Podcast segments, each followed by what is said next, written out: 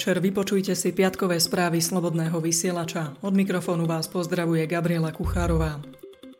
Hasiči už 24 hodín zasahujú pri rozsiahlom požiari lesa v katastri obce Polomka v okrese Brezno. Informácie priniesol portál hlavných správ. Požiar vypukol vo štvrtok po 11. hodine a zasiahol asi 6 hektárov. Ako agentúru SITA informovala Zuzana Farkasová z prezídia Hasičského a záchranného zboru, na mieste sú hasiči z modulu pozemného hasenia požiarov v prírodnom prostredí Stred a Západ a hasiči z Pliešoviec, Žiaru nad Hronom, Novej Bane, Rimavskej soboty, Rožňavy, Zvolená a Brezna. Podporu zo vzduchu poskytuje vrtulník leteckého útvaru ministerstva vnútra. Na miesto mal smerovať aj vrtulník leteckého útvaru ministerstva ministerstva obrany. Podľa posledných informácií je na požiarisku takmer 60 hasičov, pričom požiar stále nie je lokalizovaný.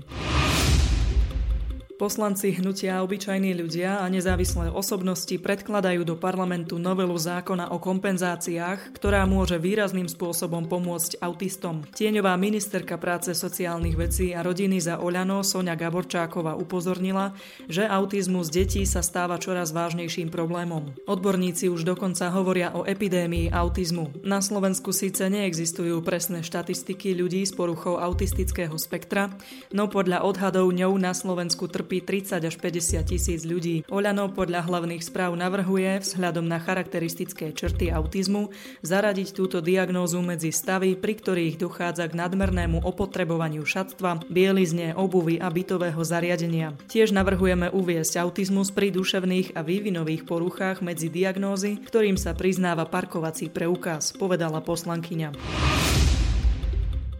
Takmer 1500 slovenských vojakov a príslušníkov zahraničných ozbrojených síl sa od piatka zúčastňuje najväčšieho tohtoročného medzinárodného cvičenia Slovak Shield 2018. Vojaci budú v centre výcviku Lešť do 28. septembra, informovalo o tom Ministerstvo obrany Slovenskej republiky.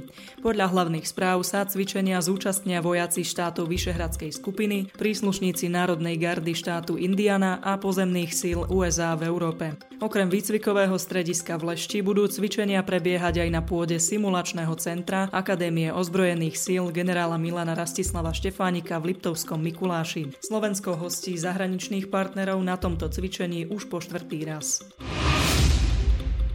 Slovensko vyšle v tomto roku 60 policajtov do Macedónska a 40 policajtov do Srbska. Na ministerskej konferencii o bezpečnosti a migrácii, ktorá prebehla v rakúskej Viedni, to vo štvrtok avizovala ministerka vnútra Denisa Saková. Denník Pravda informoval, že ďalších viac ako 100 policajtov slúži v misiách agentúry Frontex. Priblížila, že momentálne sa zaznamenáva znížený počet nelegálnych migrantov na hlavnej migračnej trase na západnom Balkáne vedúcej zo Srbska do Maďarska či Chorvátska. Zvýšenému tlaku má Európa čeliť na trase cez Albánsko, Čiernu horu a Bosnu a Hercegovinu, ako aj zo Srbska do Bosny a Hercegoviny.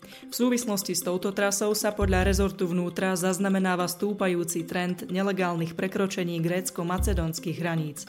Na Slovensku je situácia stabilizovaná, deklarovala Saková. V porovnaní prvého pol roka 2018 s rovnakým obdobím roku 2017 dosiahla celková nelegálna migrácia na území Slovenska Slovenska takmer rovnakú úroveň, dodala. Išlo o 1254, respektíve 1251 ľudí.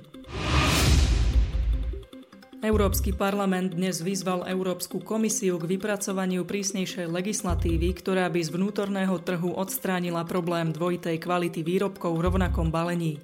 Podľa hospodárskych novín tak urobil prijatím správy českej europoslankyne Olgy Sehnalovej v pomere 464 ku 69 hlasom. 17 zákonodarcov sa zdržalo. Európsky parlament dnes povedal, že praktiku dvojakej kvality ako takú odmieta a chce ju mať na čiernej listine smernice o nekalých obchodných praktikách, ktorá sa v súčasnosti pripravuje na revíziu, povedala poslankyňa českým novinárom o hlavnom posolstve práve prijatej správy. Ešte pred hlasovaním Sehnalová predvídala, že výsledok napovie, či ďalšie legislatívne riešenie tohto problému bude spočívať v striktnom zákaze nekalých praktík alebo pripustí akési legitímne dôvody dôvody pre pokračovanie doterajšej praxe. Tá dovoluje ponúkať spotrebiteľom na východe EÚ identicky vyzerajúce značkové produkty, avšak s výrazne odlišným zložením. Sama sa však usiluje o to, aby chystané zmeny v pravidlách EÚ neponechali žiadne zadné vrátka. Poslanec za komunistickú stranu Čiech a Moravy Jiří Maštálka v rozprave poznamenal, že nejde iba o potraviny, ale aj o čistiace a hygienické výrobky. Proces konca kariéry predsedu maďarskej vlády Viktora Orbána v politickej skupine Európskej ľudovej strany v Európskom parlamente sa už začal. Ako informujú hlavné správy, povedal to vo štvrtok maďarský politológ Peter Kreko v reakcii na stredajšie schválenie kritickej správy o stave demokracie v Maďarsku poslancami Európskeho parlamentu v Štrásburgu. Rozhodnutie Európarlamentu bude mať podľa politológa skôr zahranično-politický než vnútropolitický význam. Z vnútro vnútropolitického hľadiska neočakáva, že by Orbánova vláda zmenila svoje rozhodnutia. Zo zahranično-politického hľadiska zasa nejde ani tak o skutočné pozastavenie práva Maďarska hlasovať v Rade EÚ, pretože to je iba veľmi vzdialená možnosť, ktorá je veľmi nepravdepodobná, pretože Poľsko by takéto rozhodnutie určite vetovalo. Ak bude pokračovať pokles popularity Európskej ľudovej strany v Maďarsku, ktorá mu doposiaľ poskytovala akúsi ochranu, tak podľa Krekova bude mať Maďarsko stále väčší problém presadzovať svoje vlastné záujmy. Prejaví sa to v strednodobom a dlhodobom časovom horizonte napríklad v tom, aké následky budú mať konania voči Maďarsku v korupčných kauzách. Portál hlavných správ v piatok informoval o tom, že tibetský duchovný vodca Dalaj Lama v stredu vyhlásil, že Európa patrí Európanom. Podľa jeho slov by sa utečenci mali vrátiť do svojich rodných krajín, aby ich obnovili. Článok o vyhlásení sa objavil na spravodajskom serveri francúzskej televízie France 24.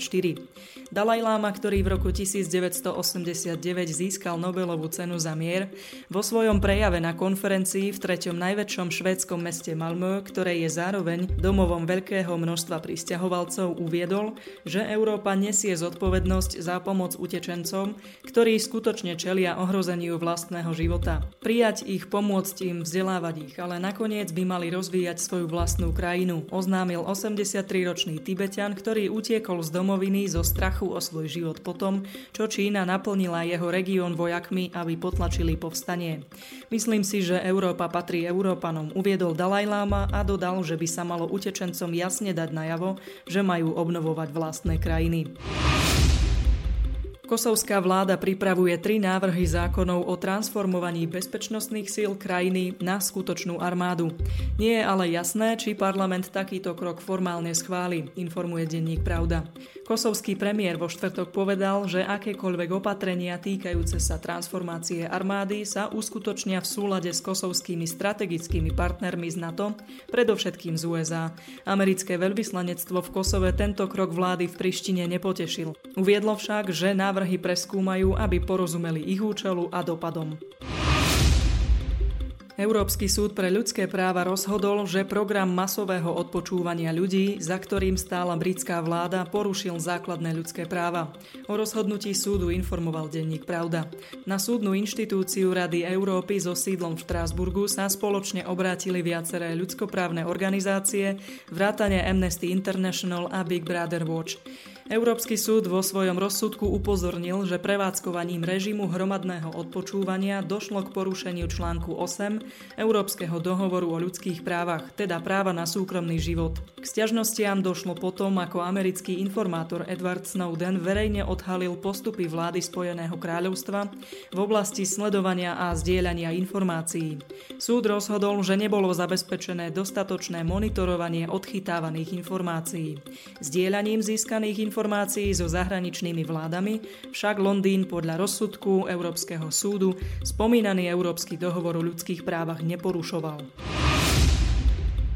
Šéfka európskej diplomacie Federica Mogheriniová vyzvala občanov Macedónska, aby sa zapojili do blížiaceho sa referenda o zmene názvu krajiny. Ako uviedol portál Webnoviny, počas prejavu v Skopie Mogheriniová vyhlásila, že obyvatelia majú v rukách kľúč od budúcnosti a mali by odovzdať svoj hlas.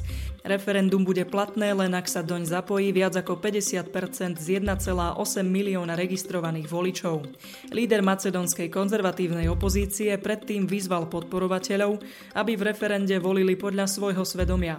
Vláda tento týždeň odštartovala oficiálnu kampaň, v ktorej vyzýva voličov, aby hlasovali za zmenu názvu. Referendum sa bude konať 30. septembra. Ľudia budú môcť vyjadriť svoj názor na zmenu názvu krajiny na Republiku Severné Macedónsko, čím by sa mal skončiť spor s Gréckom. Malej balkánskej krajine by sa tým mali otvoriť dvere do Európskej únie a do Severoatlantickej aliancie.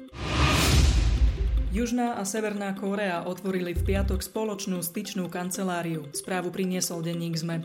Tento úrad bude stálym komunikačným kanálom, ktorý by mal podľa očakávania pomôcť pri podpore cezhraničnej výmeny a zmierňovaní napätia.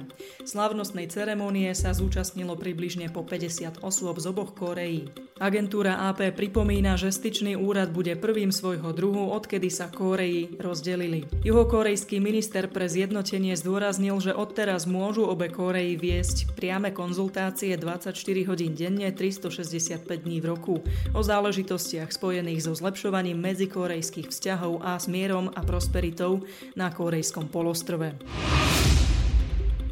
Ministerstvo vnútra Českej republiky vo svojej štvrťročnej správe o extrémizme za druhý štvrť rok 2018 popri hrozbách pravicového i ľavicového extrémizmu a domobraneckých skupín varuje aj pred tzv. kvázi mediálnymi projektmi, ktoré vidia v myšlienke panslovanstva protipol transatlantickej civilizácie.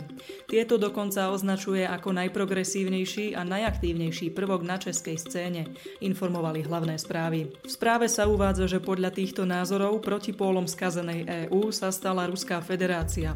Spomína tiež pochvalné články o skupine Noční vlci a píše, že sám jej líder Alexander Zaldostanov pogratuloval k 5. výročiu jednému z najvýznamnejších slovenských kvázi mediálnych projektov s názvom Zemavek, ktorý má svojich priaznivcov aj v Českej republike. Portál hlavných správ pripomenul, že v máji 2017 sa konal v Moskve 12. všeslovanský zjazd, ktorý bol zároveň pripomenutím 150. výročia pamätného samotného moskovského slovanského zjazdu.